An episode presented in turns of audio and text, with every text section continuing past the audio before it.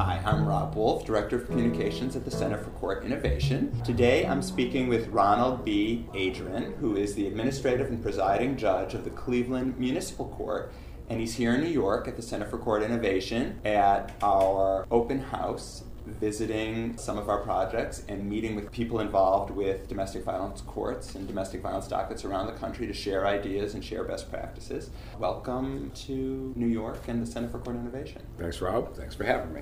I wanted to ask you about some of the interesting work you're doing in Cleveland. I thought we could start with how you first got involved with the dedicated domestic violence docket. I understand that you volunteered to assume leadership of the docket when it was first created.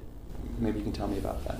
Well, I've been active in the area of uh, trying to come up with effective interventions revolving around domestic violence issues since the early 19- 90s, and actually before that, I've been on the bench since uh, 1982 and have uh, had domestic violence as part of my docket ever since.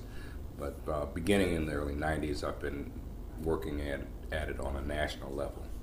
Uh, so, towards the end of the 90s, an opportunity came to Cleveland to receive some money from the federal government to put together what, for all intents and purposes, was uh, a vertical prosecution pilot program. The police and the prosecutor's office, as well as uh, the Witness Victim Service Center in Cleveland, had all agreed to handle misdemeanor violations of the domestic violence laws in such a way that the same detectives, the same prosecutors, the same advocates would all service a certain percentage of cases. So when I heard that they were going to do that, uh, I volunteered outside of the grant to allow them to have all those cases be heard on my docket because otherwise it would have gone um, to 12 judges throughout the courthouse and it would have just been maddening to try to keep up with all of that. So mm, that's how it started.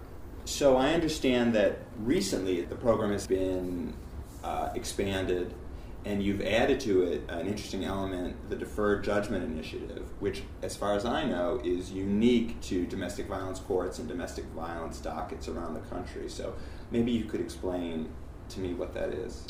The deferred judgment portion of the docket came about as a result of some conversations I had with a lot of people, uh, both in the advocacy community as well as in the prosecution and and the police community, which pointed out that there were people who were being arrested, charged, and convicted of domestic violence who clearly were not batterers. And in my mind, the domestic violence laws in the United States were put together specifically uh, not to reach every person that involved themselves in violence in an interpersonal relationship, but those people who were using violence for purposes of control and power. A lot of other people get swept in because of the definitions that are used across the country of what constitutes domestic violence.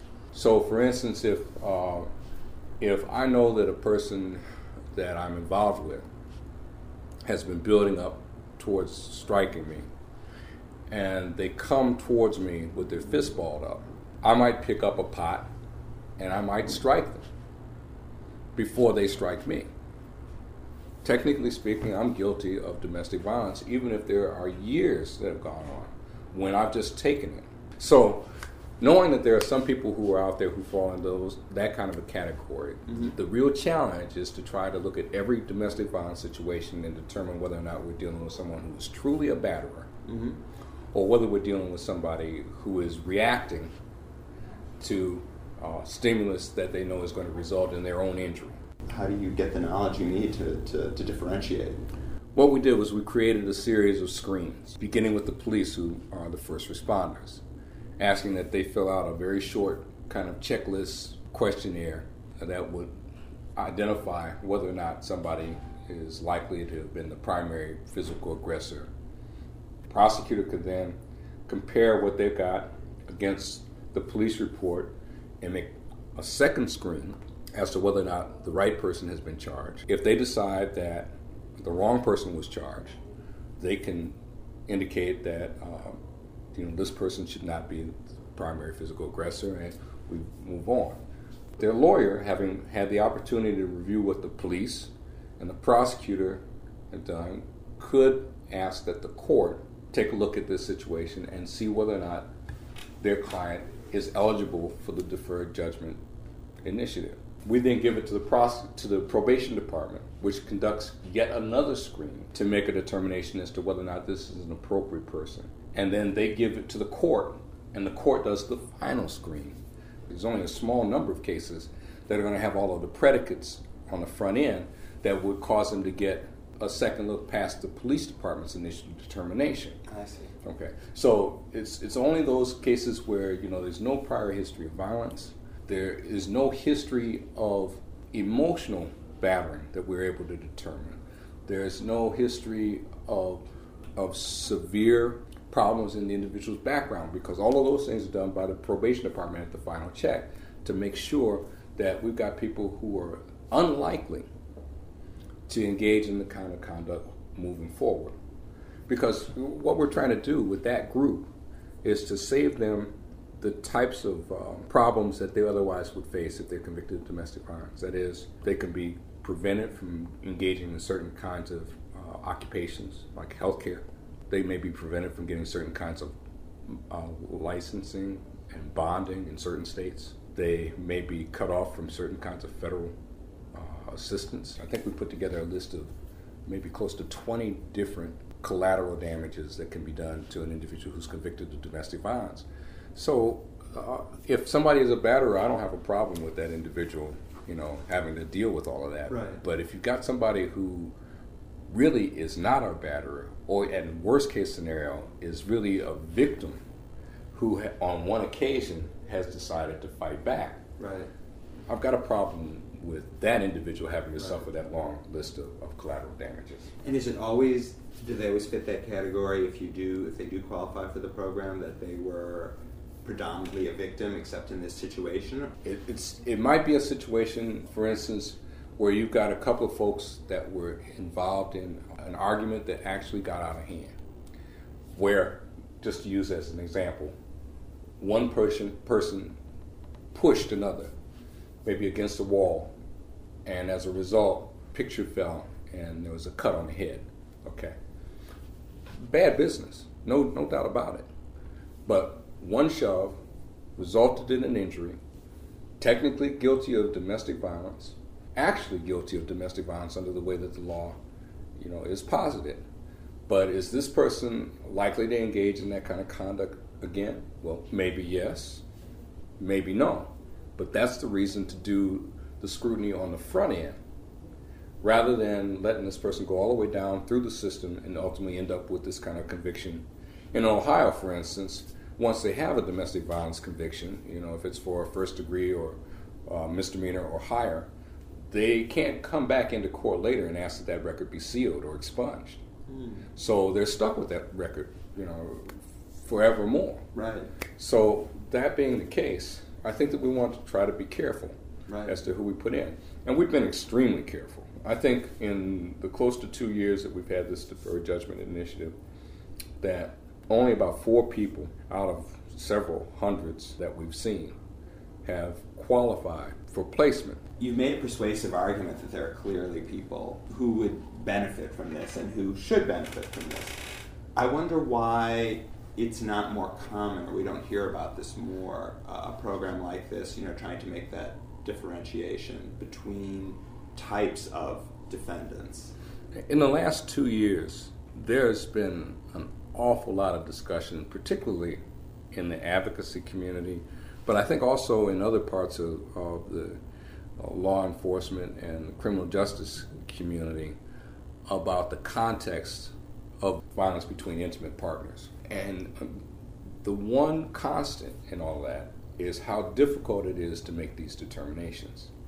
And I think that the reason why you, you're not seeing efforts to do this is that a lot of people are saying, we don't think we could make those determinations. The, thing that I guess I was doing with regard to this program, and it's the thing I've had to explain to the judges who who have followed me going in, is that a program like the Deferred Judgment Initiative is an exclusive program, not an inclusive program. When I'm looking at individuals, I'm looking for reasons to put them into the regular criminal justice process, not reasons to put them into the deferred judgment initiative. You know, this deferred judgment initiative should only be for a limited number of people who we are confident that we have screened in such a way so that within uh, the, the parameters of human fallibility, um, we're pretty sure that they're not going to, to engage in any more violent conduct. And if, if we can't say that almost to the high standard of beyond a reasonable doubt, then they shouldn't be placed in the program. Um, now, let me ask you just about your experience here in New York. What have you found most valuable uh, over the last couple days? As always, it's an enlightening experience because the things that you learn here are cutting edge. Yesterday, we were looking at integrated domestic violence courts. Uh, it was really interesting to see how both criminal and civil cases can actually be melded together and the issues that involve one family be heard by one judge in a way that allows for uh, a constriction of the number of court appearances and which allows for that one judge to really know just about everything that he or she needs to know about the dynamics of that family to make good judgments not only in the criminal case but also in matters having to do with custody, uh, having to do with the matrimonial thing that is divorce, right? Um, and all in one shop. It's it's really kind of phenomenal, and the complexity of trying to put that together in a way to make it work, and the dedication of the judges and the other court actors, from the public defender's office to the prosecuting attorney's office to the court officers themselves it's, it's just it's a uh, breathtaking. So I mean, it's been a really eye-opening experience, and, and well, you know, I've really enjoyed talking to you. Uh, this is Rob Wolf. I've been speaking with Ronald B. Adrine, who is the administrative and presiding judge of the Cleveland Municipal Court. I hope you have a safe trip home. Thanks, Rob. And it's been a pleasure. Same here.